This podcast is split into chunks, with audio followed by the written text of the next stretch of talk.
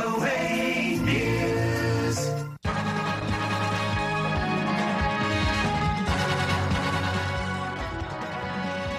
สวัสดีครับ รายการข่าวสดสายตรงจาก Voice of America ภาคภาษาไทยมาพบกันเช่นเคยนะครับ วันนี้วันศุกร์ที่ 2 มิถุนายน พุทธศักราช 2566 ตามเวลาประเทศไทย มีผมรัตพลอ่อนสนิท และคุณทรงพจน์สุภาผลร่วมกันดำเนินรายการวันนี้นะครับ หัวข้อข่าวที่น่าสนใจมีดังนี้ สภาผู้แทนราษฎรสหรัฐลงมติรับร่างกฎหมายให้รัฐบาลกู้เงินเพิ่มได้ และส่งเรื่องต่อให้กับวุฒิสภาจำนวนผู้เสียชีวิตและบาดเจ็บในกรุงเคียฟ มีรายงานอัปเดตเรื่องนี้นะครับ เนื่องจากว่าถูกขีปนาวุธรัสเซียยิงใส่ทำเนียบขาวระบุว่าประเด็นข้อตกลงนิวเคลียร์ของอิหร่านนั้นไม่ใช่เรื่องสำคัญ รายละเอียดเป็นอย่างไรอย่าลืมติดตาม และ ผู้แทน UN ประจำเมียนมาเตรียมยุติบทบาทขณะที่ยังคงมีความไม่สงบนะครับ เมียนมานั้นกังวลครับ กรณีที่มีการปราบปรามผู้วิพากษ์วิจารณ์ รัฐบาลทหาร และที่กัมพูชาจับตาฮุนมาเนตรองจองตำแหน่งนายกรัฐมนตรีกัมพูชาคนต่อไป ช่วงท้ายรายการครับ การโต้วาทีอภิปรายนั้น มีประโยชน์อะไรบ้างสำหรับนักศึกษา ในรายการวันนี้ครับ คุณสมพศครับข่าวแรกเราครับจะไปตามกันถึงเรื่องเพดานหนี้สหรัฐนะฮะหลายวันที่ผ่านมาเนี่ยหายใจไม่ค่อยจะทั่วท้องครับล่าสุดมี ความตกลงกันเกิดขึ้นแล้ว ใช่ ต้องบอกว่ามีความคืบหน้าจนได้นะครับ คุณรัตพล เพราะว่าเมื่อคืนวานนี้นะครับ ซึ่งเป็นคืนวันพุธตามเวลาในสหรัฐทางสภาผู้แทนราษฎรสหรัฐก็ลงมติผ่านกฎหมายเพดานหนี้นะครับ เพื่อให้รัฐบาลสามารถ กู้เงินเพิ่มได้ และก็ส่งต่อเรื่องนี้ไปยังวุฒิสภาให้พิจารณาต่อไปนะครับในความพยายามเลี่ยงการผิดชำระหนี้ของสหรัฐนั่นเอง ผู้นำพรรคเดโมแครตและรีพับลิกันในวุฒิสภากล่าวนะครับ ว่าพวกเขาหวังว่าจะสามารถลงมติเพื่ออนุมัติร่างกฎหมายดังกล่าวในอีกไม่กี่วันจากนี้นะครับซึ่งคาดว่าจะเป็นในช่วงสุดสัปดาห์นี้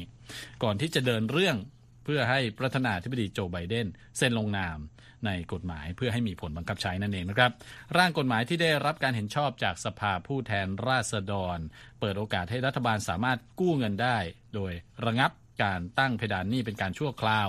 ขณะเดียวกันก็มีข้อกำหนดเรื่องการใช้จ่ายเงินอย่างจำกัดเช่นกันนะครับ ก่อนหน้านี้กระทรวงการคลังเตือนไว้นะครับ คุณรัตพลบอกว่าหากไม่สามารถกู้เงินเพิ่มได้สหรัฐอาจผิดนัดชำระหนี้ก้อนแรกอย่างเร็วที่สุดในวันจันทร์หน้าครับ ครับในการโหวตเมื่อคืนวันพุธนะครับสสอเมริกันรับร่างกฎหมายด้วยคะแนนเสียง 314 ต่อ 117 แม้ว่าสสริพับลิกันบางคนเห็นว่าการตัดลดงบประมาณในกฎหมายนี้ค่อนข้างที่จะตัดลดน้อยไปคุณสมพศใช่ขณะเดียวกันสสเดโมแครตบางคนบอกว่าร่างกฎหมายนี้มีการลดค่าใช้จ่ายมากเกินไป เห็นไปในทางทิศทางที่สวนกันนะครับครับ ในจำนวนสสที่โหวตค้านนะครับมีจากฝั่งริพับลิกัน 71 คน และ 46 คนนั้นมาจากเดโมแครตโดยสภาผู้แทนราษฎรนั้นมีพรรคริพับลิกันเป็นฝ่ายที่คุมเสียงข้างมากอยู่นั่นเองนะครับครับร่างกฎหมายนี้จะระงับการใช้เพดานหนี้ตั้งเป็นข้อจำกัดไปจนถึงวันที่ 1 มกราคมปี 2025 ซึ่งหมายความว่ารัฐบาลไบเดนนั้น สามารถจะกู้ยืมเงินได้ โดยตไม่ต้องพูดถึงเรื่องนี้จนกว่าจะมีการเลือกตั้ง ซึ่งอยู่ที่ปลายปีหน้านะครับครับเดือนพฤศจิกายน 2024 ครับ แต่ร่างกฎหมายดังกล่าวนั้นกำหนดเพดานการใช้จ่ายของรัฐบาลในบางโครงการช่วง 2 ปีข้างหน้า ซึ่งก็จะเพิ่มความรวดเร็วในการอนุญาตโครงการด้านพลังงานบางโครงการ แล้วก็ในขณะเดียวกันนะก็ไปเพิ่มเงื่อนไขสำหรับผู้ที่จะขอรับสวัสดิการ ในโครงการอาหารและความช่วยเหลือด้านสังคมบางอย่างครับคุณสมพศครับ อีกเรื่องหนึ่งนะครับ เราจะยังอยู่ที่กรุงวอชิงตันต่อไปคุณสมพศครับ สภาความมั่นคงแห่งชาติของทำเนียบขาวระบุครับว่าการรื้อฟื้นข้อตกลงนิวเคลียร์ปี 2015 ก็คือ 8 ปีที่แล้วนะครับครับกับอิหร่านนั้น บอกว่าเรื่องนี้เนี่ยไม่ใช่ประเด็นสำคัญลำดับต้นๆ ของรัฐบาลประธานาธิบดีโจไบเดนนะครับ จอห์นเคอร์บี้โฆษกของสภาความมั่นคงแห่งชาติของทำเนียบขาวกล่าวว่า รัฐบาลสหรัฐนั้นจะยังคงมุ่งมั่นที่จะทำงานต่างๆ ให้มั่นใจว่าอิหร่านจะไม่พัฒนาอาวุธนิวเคลียร์ได้ และว่าประธานาธิบดีไบเดนนั้นยังคงเชื่อว่าวิธีการแก้ปัญหาทางการทูตในเรื่องนี้ เป็นอีกทางออกที่ดีกว่ามาก แต่เคอร์บี้บอกนะครับว่าอิหร่านนั้นไม่ได้เดินหน้าเจรจาอย่างบริสุทธิ์ใจ และไม่แสดงท่าทีว่าอยากจะเดินหน้าไปในทิศทางนั้นเลยนะครับครับข้อตกลงที่นี้มีชื่อว่า Joint Comprehensive Plan of Action ชื่อย่อนะครับ JCPOA มีเป้าหมายที่จะจำกัดโครงการนิวเคลียร์ของอิหร่าน โดยแลกเปลี่ยนกับการเลิกมาตรการลงโทษต่างๆ ที่นานาชาติดำเนินต่อรัฐบาลกรุงเตหะรานนะครับสหรัฐนั้นถอนตัวออกจากข้อตกลงนี้ในปี 2018 ด้วยเหตุผลของอดีตประธานาธิบดีโดนัลด์ทรัมป์ซึ่งเป็นผู้นำในขณะนั้นนะครับครับบอกว่าเงื่อนไขข้อตกลงนั้นเอื้อให้กับอิหร่านเกินไป และอิหร่านต้องก็ต้องตอบโต้การถอนตัวออกจากปฏิบัติตามเงื่อนไขตามข้อตกลงด้วย และติดตั้งเครื่องหมุนเหวี่ยงแยกตะกอนหรือว่า centrifuge รุ่นใหม่ ๆ มากขึ้น ทั้งยังเสริมสมรรถนะยูเรเนียมให้สูงขึ้น รวมทั้ง ยังสั่งสมยูเรเนียมที่มีการเสริมสมรรถนะแล้วมากกว่าที่เคยนะครับ ถือว่าเป็นการไม่ทำตามข้อตกลงนั่นเองนะครับครับทั้งนี้จอห์นเคอร์บี้กล่าวว่าส่วนหนึ่งที่ทำเนียบขาวไม่จัดให้เป็นประเด็นที่เป็นเรื่องด่วนสำหรับความสำคัญต้นๆ ก็เพราะว่าความขัดแย้งภายในประเทศของอิหร่าน และบทบาทของรัฐบาลเตหะราน ให้การสนับสนุนรัสเซียในการรุกรานยูเครนนั่นก็เป็นอีกปัจจัยหนึ่งนะครับที่ทำให้รัฐบาลกรุงวอชิงตันบอกว่า เรื่องการเจรจานิวเคลียร์กับอิหร่านนั้นไม่ใช่ความสำคัญลำดับต้นครับๆไปกันต่อที่สมรภูมิรบใช่นะฮะที่อันนี้ยูเครน ใช่สำคัญอันนี้สำคัญอันดับต้นๆนะฮะคุณนัทพลครับเรื่องของเออการสู้รบนะฮะที่ยูเครนอย่างต่อเนื่องเลยนะฮะรัสเซียตอนนี้ยังคงพุ่งเป้าการโจมตีด้วยขีปนาวุธ เข้าใส่กรุงเคียฟอย่างต่อเนื่องนะครับ ซึ่งทำให้มีผู้เสียชีวิตอย่างน้อย 3 คน บาดเจ็บอีกประมาณ 10 คนในวัน พฤหัสบดีนะครับขณะเดียวกันกองทัพยูเครนก็เปิดเผยว่าทางยูเครนยิงขีปนาวุธพิสัยไกล 10 ลูกที่รัสเซียยิงเข้ามาในการโจมตีครั้งล่าสุด ตกลงทั้งหมดด้วยนะครับด้วยระบบป้องกันขีปนาวุธนั่นเอง แต่เศษซากจากขีปนาวุธที่ถูกยิงก็ยังสร้างความเสียหายให้กับอาคารอพาร์ตเมนต์หลายแห่งนะครับรวมทั้งคลินิกแห่งหนึ่ง และระบบท่อส่งน้ำประปาอีกหนึ่งจุดด้วยนะครับตามข้อมูลจากเจ้าหน้าที่รัฐบาลกรุงเคียฟ กองทัพมอสโกเดินหน้าโจมตีทางอากาศใส่เมืองหลวงของยูเครน ตลอดเดือนพฤษภาคม ขณะที่ยูเครน เตรียมการโจมตีโต้กลับขนาดใหญ่นะครับที่หลายฝ่ายคาดว่าจะเกิดขึ้นเร็วๆนี้นะฮะเพื่อยึดคืนอาณาเขตที่รัสเซียควบคุมเอาไว้ นอกจากการโจมตีจากกรุงมอสโกแล้วนะครับวลาเคสลาฟกลาดคอฟ ผู้ว่าการเขตปกครองเบลโกรอดทางภาคตะวันตกของรัสเซียเปิดเผย ว่ากองกำลังยูเครนได้ยิงปืนใหญ่เข้าใส่เมืองเชเบคิโน ในพื้นที่เขตปกครองนี้นะครับในช่วงข้ามคืนที่ผ่านมาทำให้มีประชาชนหลายคนได้รับบาดเจ็บและอาคารหลายแห่งก็ได้รับความเสียหายอีกด้วยครับคุณรัฐพลครับมีส่วนเพิ่มเติมครับรัฐมนตรีการต่างประเทศของกลุ่มสมาชิก องค์การสนธิสัญญาแอตแลนติกเหนือหรือว่าเนโตนั้นเข้าร่วมประชุมที่ออสโล ประเทศนอร์เวย์ในวันพฤหัสบดีนะครับครับเพื่อหารือการเพิ่มการสนับสนุนให้กับยูเครน และกรณีของความต้องการของกรุงเคียฟที่จะเข้าเป็นสมาชิกของกลุ่มนะครับประธานาธิบดีโวโลดิเมียร์เซเลนสกี้ของยูเครนนั้น ได้ร้องขอให้เนโตพิจารณาแบบเร่งด่วนต่อการสมัครเป็นสมาชิกของยูเครน แต่ว่าเยนสโตเทนเบิร์กเลขาธิการเนโตบอกเมื่อสัปดาห์นี้นะครับ ขอโทษเมื่อสัปดาห์ที่แล้วครับว่า ประเด็นการสมัครของรัฐบาลกรุงเคียฟนั้น ไม่ได้อยู่ในวาระหารือในช่วงที่เกิดสงครามดำเนินอยู่ในตอนนี้นะครับ อย่างไรก็ดีนะครับสโตเทนเบิร์กยังคงแสดงจุดยืนสนับสนุนยูเครน ให้เข้าเป็นส่วนหนึ่งของเนโตในระหว่างการพูดคุยกับผู้สื่อข่าวที่ออสโลนะครับเขายังกล่าวด้วยว่าสิ่งที่สำคัญและเร่งด่วนที่สุดในเวลานี้ คือการที่ยูเครนยืนหยัด มีชัยในฐานะประเทศที่มีอิสรภาพและอธิปไตยเป็นของตนเอง และเมื่อผู้สื่อข่าวถามเกี่ยวกับคำกล่าวอ้างของรัสเซียที่ว่ายูเครนโจมตีเข้าใส่อาณาเขตของฝ่ายรัสเซีย เลขาธิการเนโตกล่าวนะครับว่ายูเครนถูกรัสเซียโจมตี และมีสิทธิ์ที่จะปกป้องตนเอง พร้อมเสริมว่าประธานาธิบดีววลาดิเมียร์ปูตินนั้นสามารถยุติสงครามได้ทุกเมื่อ และว่า ต้องมีการดำเนินการต่อผู้ที่รับผิดชอบ ในกรณีการก่ออาชญากรรมสงครามในยูเครนด้วยนะครับ ครับเอาละครับ คุณสมพศผมเห็นคุณเตรียมมานะ เรื่องของบุคคลที่น่าจับตามองเป็นอย่างยิ่งในกัมพูชานะครับ ขณะนี้นะครับสายตาของประชาชนกัมพูชานั้นกำลังจับจ้องไปที่คุณมาเนตคุณสมพศครับ เป็นผู้บัญชาการกองทัพบบกของกัมพูชา และเป็นบุตรชายคนโตของนายกรัฐมนตรีฮุนเซน ที่ได้รับการคาดหมายว่าจะนำพักการเมืองของบิดาลงแข่งในศึกเลือกตั้งเดือนกรกฎาคมนี้ คาดด้วยครับคุณผู้ชมว่าเขาจะก้าวขึ้นเป็นนายกรัฐมนตรีคนใหม่ของกัมพูชา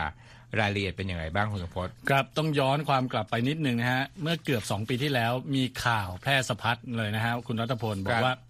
คุณมาเน็ตนะฮะอาจดำรงตำแหน่งหัวหน้าพักรัฐบาล หรือว่า Cambodian People's Party หรือ CPP เนี่ยนะฮะในการเลือกตั้งใหญ่ ปีนี้ปี 2023 เดือนกรกฎาคมนะครับ แต่ตอนนั้นฮุนเซนออกมาปฏิเสธข่าวนะครับโดยยืนยันว่าไม่มีความจำเป็นที่บุตรชายของตนจะต้องขึ้นเป็นนายกรัฐมนตรี เพราะตนยังอยู่ในตำแหน่งนี้ และตอนนั้นก็เปลยๆไว้นะครับเขาบอกว่าฮุนมาเน็ตเนี่ยอาจจะขึ้นสู่ตำแหน่งผู้นำเนี่ยเดือนเอ่อหลังจากปี 2028 ไปแล้วนะครับ คือต้องรอให้เขาเอ่อลงจากตำแหน่งไปก่อนครับนะฮะพลโทฮุนมาเน็ตเป็นใครนะครับ ตอนนี้อายุ 46 ปีนะครับบุตรชายคนโตของฮุนเซนเขาจบการศึกษาจากวิทยาลัยกองทัพบบกสหรัฐที่เมืองเวสต์พอยต์รัฐนิวยอร์กนะครับครับจบปริญญาเอกด้านเศรษฐศาสตร์จากมหาวิทยาลัยบริสตอลประเทศอังกฤษ แล้วก็เป็นผู้ที่ได้รับการสนับสนุนจากพรรครัฐบาลกัมพูชาในฐานะนายกรัฐมนตรีในอนาคตที่โปรไฟล์นี่ดีมากเลยนะครับ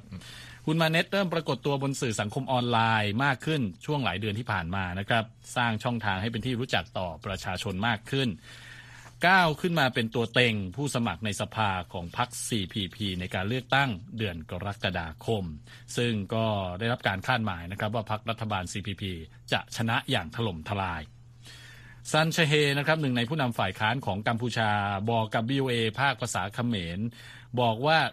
ตนเองก็ยังค่อนข้างชื่นชมประวัติการศึกษาและคุณสมบัติต่างๆ ของฮุนมาเน็ตนะครับครับ แต่ก็ต้องรอดูต่อไปว่าเขาจะสามารถจัดการปัญหาที่อย่างรากลึกในกัมพูชาได้หรือไม่ ซึ่งก็รวมถึงปัญหาคอร์รัปชันนะครับ แล้วก็ความเป็นอิสระของฝ่ายตุลาการฮุนมาเน็ตต้องบอกว่าเป็นหนึ่งในผู้นำรุ่นใหม่ของพรรค CPP เป็นเอ่อลูกหลานนะฮะของผู้นำรุ่นก่อนๆ ที่พยายามที่จะก้าวขึ้นมา โดยชูประเด็นเรื่องการที่จะปฏิวัติปฏิรูปกัมพูชาให้มีความทันสมัยมากขึ้น โดยที่ไม่ทำให้เกิดการเปลี่ยนแปลงจนเป็นผลเสียต่อเครือข่ายระบบอุปถัมนะครับ ซึ่งต้องบอกว่าเป็นรากฐานสำคัญของกัมพูชา ช่วงสองปีที่ผ่านมานะครับคุณมาเน็ตก็ปรากฏตัวในการกล่าวปราศัยงานสำคัญต่างๆ แล้วก็พบกับบรรดาผู้นำจากหลายประเทศในฐานะผู้บัญชาการทหารบก แล้วก็พบกับผู้นำประเทศใหญ่ ๆ อย่างเช่น ประธานาธิบดีสีจิ้นผิงของจีน นายกรัฐมนตรีญี่ปุ่น ฟูมิโอะคิชิดะด้วยนะฮะ ก็เรียกว่ามีพยายามสร้างชื่อเสียงในระดับโลกขึ้นมาด้วยนะครับ เมื่อเดือนเมษายนฮุนมาเน็ตได้รับแต่งตั้งให้เป็นนายพล 4 ดาวนะครับ แล้วก็เอ่อเป็นหนึ่งในสมาชิกคณะกรรมการถาวรของพรรค CPP โดยหน้าที่ของเขานะครับหลักๆก็คือดูแลการขยายฐานเสียงในหมู่คนรุ่นใหม่ของพรรคนี้นะครับนักวิเคราะห์นะครับอาจารย์อัสตริดนอร์เลนนิวสันแห่ง Center for East and Southeast Asian Studies มหาวิทยาลัยลุนในสวีเดนให้ความเห็นนะครับว่า การเปลี่ยนแปลงในระดับผู้นำของพรรคในรอบกว่า 40 ปีนี้ ถือเป็นเหตุการณ์สำคัญนะครับ การที่มีคนรุ่นใหม่ซึ่งจบการศึกษาระดับปริญญาเอกก้าวขึ้นมามีอำนาจก็อาจจะทำให้คาดหวังได้ว่า จะมีรัฐบาลที่สามารถเชื่อมโยงกับสังคมได้ แล้วก็มีแนวทางใหม่ ๆ ที่ต่างจากรุ่นพ่อแม่ของพวกเขาครับคุณรัตครันบโอ้ฟังดู นทางสู่อำนาจค่อนข้างที่จะโรยด้วยกลีบกุหลาบใช่นะฮะใช่ครอบครัวสนับสนุน แล้วก็มีการศึกษาดีครับนะครับได้รับการสนับสนุนจากเครือข่ายอุปถัมภ์ต่างๆ เป็นไปได้ไหมว่าต่อไปข้างหน้าเนี่ยค่อนข้างจะบริหารประเทศได้อย่างปลอดโปร่ง หรือว่าคิดว่ามีอุปสรรคอะไรบ้างสำหรับคุณมาเน็ตหรือว่า ยุคใหม่ของกัมพูชาที่มีผู้นำรุ่นใหม่ๆเนี่ยต่อแถวเรียงอยู่ครับ ครับ ต้องบอกว่าอย่างที่บอกไปนะครับ ก็หนทางโรยด้วยกลีบกุหลาบ แต่ข้างหน้าเนี่ยอาจจะเป็นขวากหนามก็ได้ครับเพราะว่ากัมพูชาอยู่ในยุคเปลี่ยนผ่านนะครับคุณรัตพลจากรุ่นก่อนนะครับผู้นำเอ่อซึ่งมีความเชื่อมโยงกับทหารเนี่ยตอนนี้กำลังมาเป็นคนรุ่นใหม่อย่างที่บอกไปนะครับแล้วก็มีเรื่องของการ ปราบปรามฝ่ายตรงข้ามทางการเมืองนะครับอย่างเมื่อเดือนกุมภาพันธ์เนี่ยสำนักข่าว Voice of Democracy นะฮะถูกเพิกถอนใบอนุญาตแล้วก็ถูกปิดเว็บไซต์ เดือนมีนาคม ผู้นำฝ่ายค้านเขมโสกา ถูกศาลตัดสินกักบริเวณ 25 ปี แล้วก็มีนักรณรงค์ ถูกจับกุมหลายคนนะครับหลังจากที่โพสต์วิจารณ์ฮุนเซนในโลกออนไลน์ นะครับครับเซบาสเตียนสแตรนจิโอผู้เขียนหนังสือ Hun Sen's Cambodia กล่าวกับ VOA ภาคภาษาเขมรนะครับเขาบอกว่าการก้าวขึ้นมาของบรรดาผู้นำพรรครุ่นใหม่ คือการเปลี่ยนแปลงด้านยุคสมัยที่สำคัญ แต่ความพยายามรักษาระบอบอุปถัมภ์เอาไว้เนี่ยจะกลายเป็นอุปสรรคต่อการปฏิรูปทางการเมืองของกัมพูชานะครับ ผู้ติดตามการเมืองกัมพูนะกัมพูชาผู้นี้เชื่อว่าฮุนเซนจะยังคงมีบทบาทสำคัญต่อการเมืองกัมพูชาต่อไป แม้ว่าจะลงจากตำแหน่งแล้ว หลังจากนี้ก็ตามนะครับ แล้วก็อาจจะบงการอยู่เบื้องหลังเพื่อรักษาสมดุลอำนาจภายในพรรครัฐบาลนะครับ ส่วนรองศาสตราจารย์เอียโสพาลนะครับ ชาวอเมริกันเชื้อสายกัมพูชา แล้วก็เป็นนักวิชาการด้านการเมืองของมหาวิทยาลัยแอริโซนาสเตทนะครับครับเชื่อว่า แม้จะค่อนข้างแน่นอนแล้วว่าฮุนมาเน็ตเนี่ยจะกลายเป็นผู้นำคนต่อไป แต่ที่ยังไม่ชัดก็คือจะเกิดอะไรขึ้นในยุคสมัยของเขานะครับ เขาจะรักษาฐานอำนาจของบิดาไว้ได้ หรือไม่อย่างไรนะครับ ส่วนอูวีรักนะครับ ผู้ก่อตั้งศูนย์วิจัยFuture Forum ในกรุงพนมเปญเนี่ยเขาบอกไว้อย่างนี้ครับคุณรัตพลเขาบอกว่าฮุนมาเน็ตเนี่ยจำเป็นต้องรักษาสิ่งที่ฮุนเซนสร้างเอาไว้ พร้อมไปกับการนำพากัมพูชาไปในทิศทางใหม่ครับแน่นอนไม่ใช่เรื่องง่าย ๆ แต่ว่า เป็นสิ่งที่ฮุนมาเน็ตจะต้องทำให้ได้ คือรักษาสมดุลของการปฏิรูป การเปลี่ยนแปลงกับการรักษาฐานอำนาจเก่า ก็คือระบอบอุปถัมภ์ในกัมพูชาเอาไว้ให้ได้นั่นเองครับคุณรัฐพลครับครับ ก็เป็นที่จับตามองนะครับครับออกเวทีโลกนะครับพครับบกับผู้นำคนสำคัญต่างๆ ของประเทศมหาอำนาจ เป็นสิ่งที่ น่าจับตามองอย่างยิ่งนะครับ การเมืองกัมพูชา แล้วก็จะมีการเลือกตั้งด้วยนะครับ อีกไม่นานจากใช่นี้เอาละครับคุณผู้ฟังกำลังอยู่ในรายการข่าวสดสายตรงจาก Voice of America ภาคภาษาไทยนะครับ สามารถติดตามข่าวของเราได้ที่เว็บไซต์ voa thai com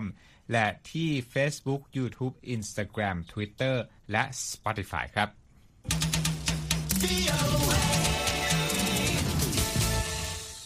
ครับ หลังจากที่ พูดถึงกัมพูชาแล้วนะครับ ไปกันต่อที่เมียนมาคุณทรงพจน์ครับ มีเรื่องของการปราบปรามผู้วิพากษ์วิจารณ์รัฐบาล อืมขนาบข้างขคอรังบ สองสองสองฝ่ายเลยนะคุณรัตพล ครับ เป็นการเดินหน้าปราบปรามผู้ต่อต้านและผู้วิจารณ์รัฐบาลทหารเมียนมาที่ต้องบอกว่าดำเนินมาอย่างต่อเนื่องนะครับ มาจนถึงการจับกลุ่มตัวบิลฮา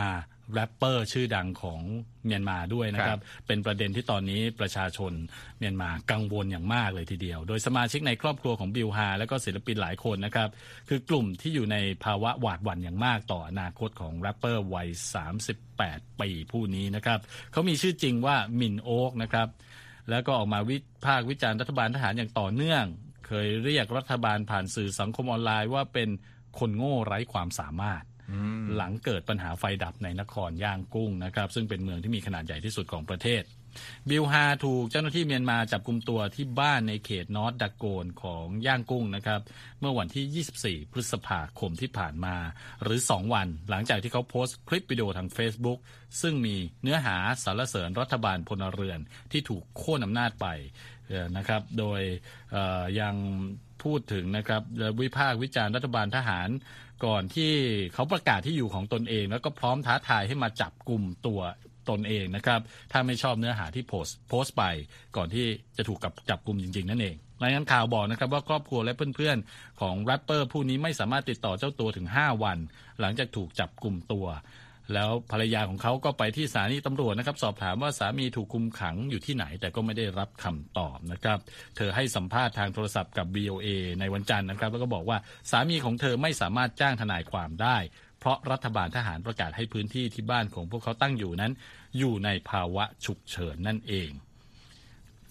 ก็มีความพยายามนะครับภรรยาของบิลฮาก็พาลูกสองคนไปเยี่ยมที่สถานีตำรวจนอตดาโกน แล้วก็ได้รับแจ้งว่าแรปเปอร์รายนี้ จะถูกคุมตัวไว้จนถึงวันที่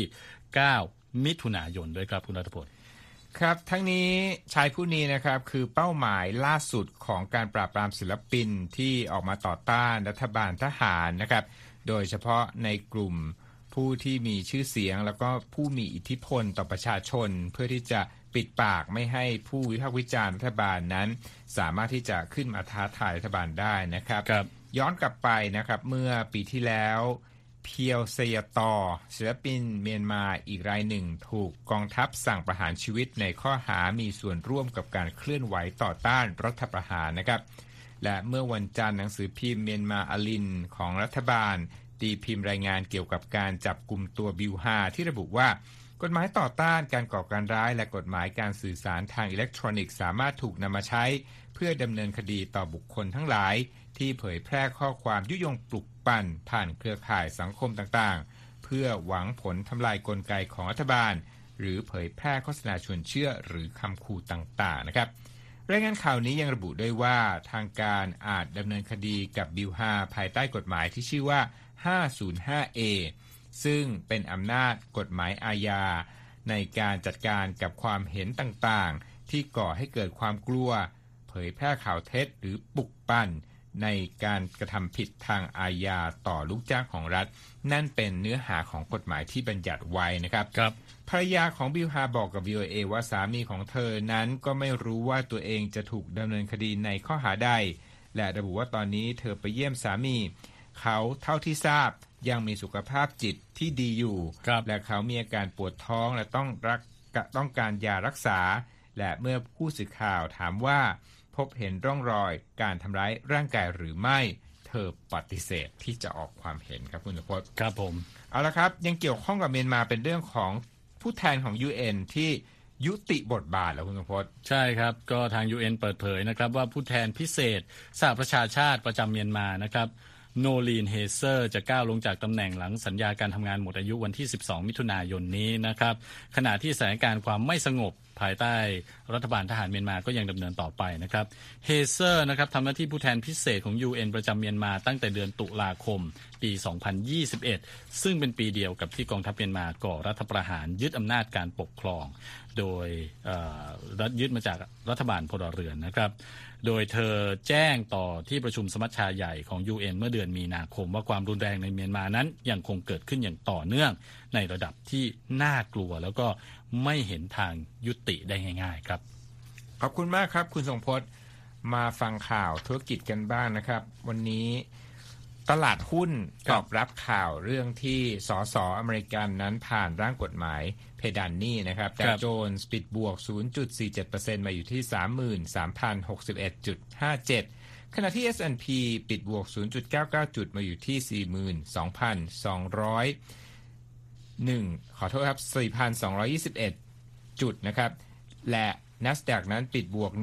1.28%มาอยู่ที่ 13,000 กับอีก 100 และจุด 98 ครับกับเอาละครับโบอิงบอกไม่กังวลเรื่องการเปิดตัวเครื่องบินสัญชาติจีนคุณสมพศใช่ครับ เมื่อวันอาทิตย์นะครับ สายการบิน China Eastern Airlines ก็เปิดตัวเครื่องบินลำแรกเครื่องบินโดยสารลำแรกที่ผลิตในจีนนะครับ C919 พร้อมผู้โดยสาร 130 คนเนี่ยบินจากนครเซี่ยงไฮ้ไปกรุงปักกิ่ง แต่ว่าวันนี้ ผู้บริหารของโบอิงบอกนะครับบอกว่าบอกว่าจีนที่จีนสามารถประกอบเครื่องบินของตนเองได้เนี่ยไม่ได้หมายความว่าบริษัทจะมีคู่แข่งรายใหม่ในตลาดเครื่องบิน นะฮะอันนี้ก็เป็นการแสดงความไม่กังวลนั่นเอง โดย CEO ของ Boeing นะครับเดฟแคลฮูนไม่คิดว่าความสำเร็จของจีนในการผลิต เครื่องบินลำตัวแคบรุ่น C919 ได้นั้นเอ่อจะกลายมาเป็นการเริ่มต้นของจุดจบครับของการเป็นหนึ่งในสองผู้ขาดตลาดผู้ผูกขาดตลาดนะครับ ก็คือ Boeing กับ Airbus นั่นเอง อันนี้ก็ต้องจับตากันต่อไปนะครับสำหรับเอ่อศึก ในตลาดอุตสาหกรรมเครื่องบินครับคุณครับนัทพงศ์น่าสนใจมากครับเอาละครับพักสักครู่เดียวครับ เรายังมีข่าวการศึกษารออยู่ครับครับ เรื่องการเข้าชมรมโต้วาทีนะครับ เราเห็นกันตั้งแต่สมัยยุคสมัยที่เรายังเป็นนักเรียนนักศึกษา ตอนนี้เนี่ยมีการพูดถึงกันมากอีกครั้งคุณสมพศว่าการทำกิจกรรมโต้วาทีเนี่ยมีประโยชน์ อย่างไรบ้างนะครับ กับนักศึกษามหาวิทยาลัย ซึ่งวันนี้คุณธัญพรสุนทรวงศ์นำเรื่องราวมานำเสนอครับ ค่ะ วิทยาลัยและมหาวิทยาลัยกว่า 500 แห่งในสหรัฐ จัดให้มีโครงการแข่งขันโต้วาที เพื่อเป็นพื้นที่ให้นักศึกษาได้ทำงานร่วมกัน เพื่ออภิปรายโต้แย้งเพื่อสนับสนุนหรือคัดค้านประเด็นหรือคำแถลงต่างๆ โดยหนึ่งในนั้นก็คืองาน National Debate Tournament หรือ NDT ค่ะ เหล่านักศึกษาและโค้ชของพวกเขาต่างชี้ให้เห็นถึงประโยชน์หลายประการของกิจกรรมดังกล่าว อันได้แก่การช่วยพัฒนาทักษะการค้นคว้า ทักษะการคิดวิเคราะห์ การจัดการเวลาและการพูดในที่สาธารณะเป็นต้นค่ะ จอห์น เทอร์เนอร์ ผู้อำนวยการชมรมโต้วาทีที่ Dartmouth College ในเมืองแฮนโนเวอร์รัฐนิวแฮมเชอร์กล่าวว่า ผู้โต้วาทีจะต้องศึกษาค้นคว้าประเด็นต่างๆ อย่างละเอียดและครอบคลุมความรู้ในหลาย ๆ ด้าน ซึ่งทำให้ผู้ร่วมกิจกรรมต้องดึงข้อมูลทางวิชาการจากข้อมูลย่อยต่างๆ มากมาย และนำมุมมองที่หลากหลายนี้มาใช้ร่วมกันค่ะเทอร์เนอร์กล่าวเสริมว่าผู้โต้วาทีสามารถนำความรู้ที่นักศึกษาคนอื่นๆ อาจไม่มีในชั้นเรียน มาใช้ในการโต้วาทีนะคะ โดยเฉพาะอย่างยิ่งในวิชาสังคมศาสตร์ และบรรดานักโต้วาทีระดับปริญญาตรีมักจะศึกษาค้นคว้ามากพอๆกับนักศึกษาระดับปริญญาโทและปริญญาเอกเลยทีเดียวค่ะ เคลลี่ฟิลนักศึกษาคณะรัฐศาสตร์และประวัติศาสตร์ ซึ่งเป็นสมาชิกของทีมมิชิแกน ที่เข้าถึงรอบชิงชนะเลิศ NDT Final กล่าวว่า การศึกษาค้นคว้าสำหรับวิชาที่เรียนในชั้นเรียนดูเหมือนจะง่ายอย่างไม่น่าเชื่อ เมื่อเทียบกับการค้นคว้าเพื่อการโต้วาที ฟิลยังเห็นด้วยกับเทอร์เนอร์ที่บอกว่าการค้นคว้าเพื่อการโต้วาทีนั้น มีประโยชน์สำหรับการเรียนวิชาต่างๆ ในชั้นเรียนด้วยและว่าการโต้วาทีได้มอบแหล่งเก็บความรู้พื้นฐานขนาดใหญ่ ซึ่งสามารถนำมาใช้ได้ทุกเมื่อในเวลาที่เขียนบทความค่ะแอนนาบิทเนอร์นักโต้วาทีอีกคนจาก Wake Forest University ซึ่งเป็นทีมผู้ชนะ NDT ในปีนี้ คิดว่าตัวเธอเองอ่านหนังสือเก่งกว่านักศึกษาคนอื่นๆ และการโต้วาทีนั้นได้พัฒนาความสามารถของเธอในการประมวลผลข้อมูลจำนวนมากได้อย่างรวดเร็ว อย่างเช่นการที่เธอสามารถอ่านหนังสือ 550 หน้าได้อย่างรวดเร็ว ในเวลาประมาณหนึ่งชั่วโมง เพื่อหาข้อมูลเพื่อสนับสนุนข้อโต้แย้งในการโต้วาทีของเธอค่ะ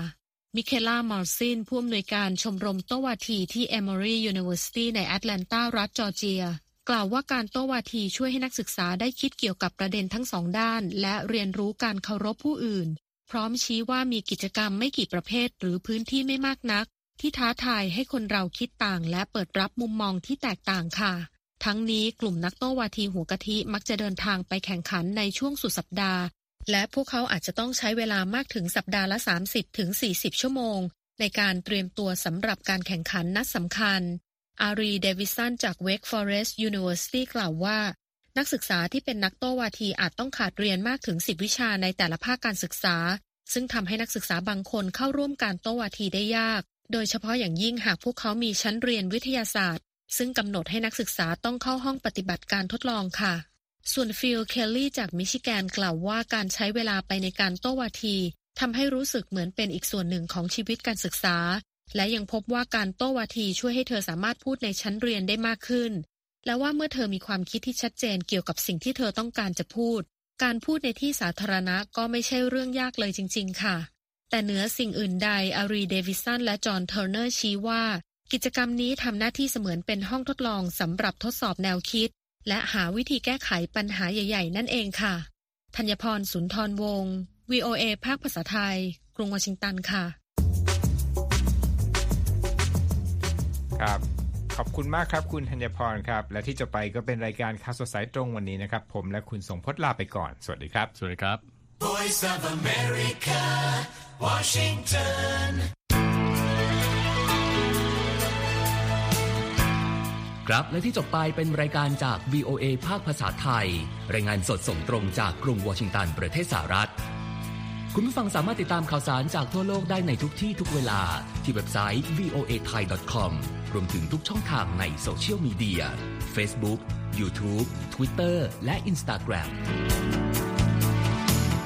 เริ่มต้นวันด้วยการอัปเดตข่าวสารจากทั่วโลก ผ่านรายการข่าวสดสายตรงจาก VOA ภาคภาษาไทย และสุดสัปดาห์กับ VOA ทั้งยังเรียนรู้เรื่องราวทางวัฒนธรรม และไลฟ์สไตล์ ผ่านรายการภาษาอังกฤษแบบอเมริกันของเรา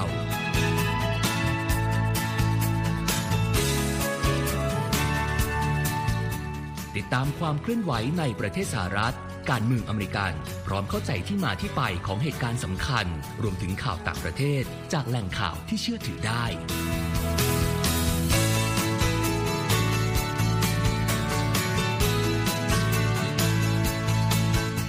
นอกจากนี้ VOA ยังมีบทสัมภาษณ์และคอนเทนต์แบบ Exclusive จากบุคคลที่น่าสนใจหลากหลายวงการ และยังมีเรื่องราวของคนไทยในประเทศสหรัฐอีกด้วย